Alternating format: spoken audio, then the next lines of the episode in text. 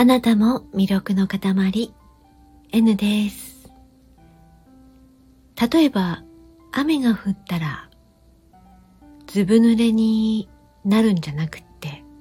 傘を差しますよね。そんな風に本当はシンプルなのかもしれないなと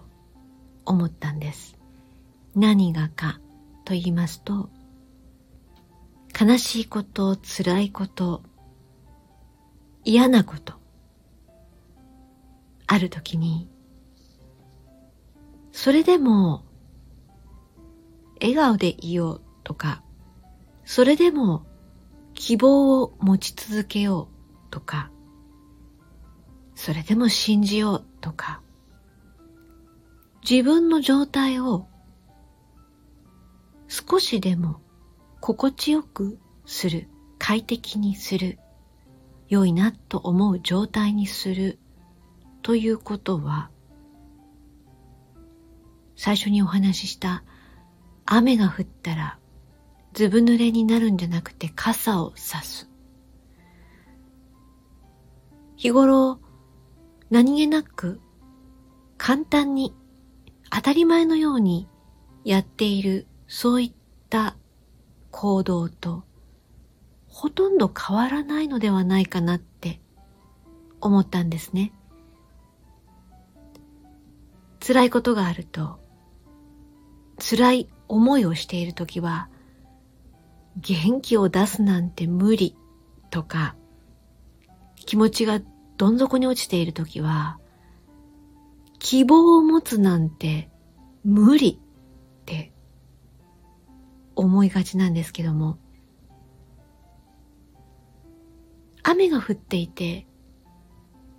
土砂降りで、傘を差すなんて無理って絶対に思わないように、少しでも快適な方向に、少しでも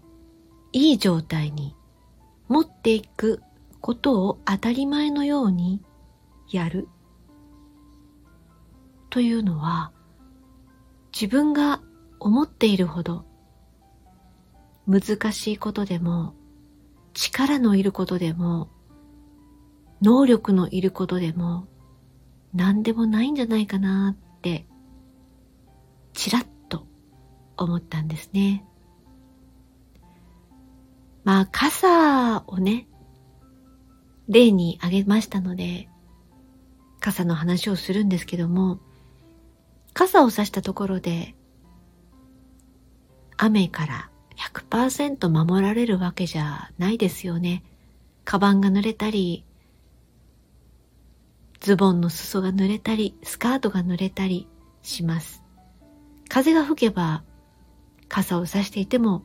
横から雨をかぶることもあります。それでも、それでもやっぱり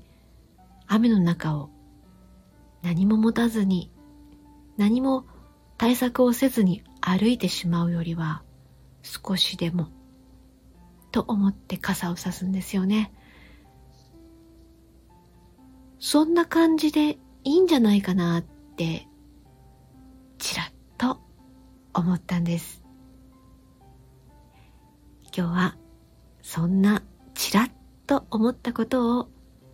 お話ししてみました。ここまで聞いてくださってありがとうございました。この後も心穏やかな時間となりますように。あなたも魅力の塊 N でした。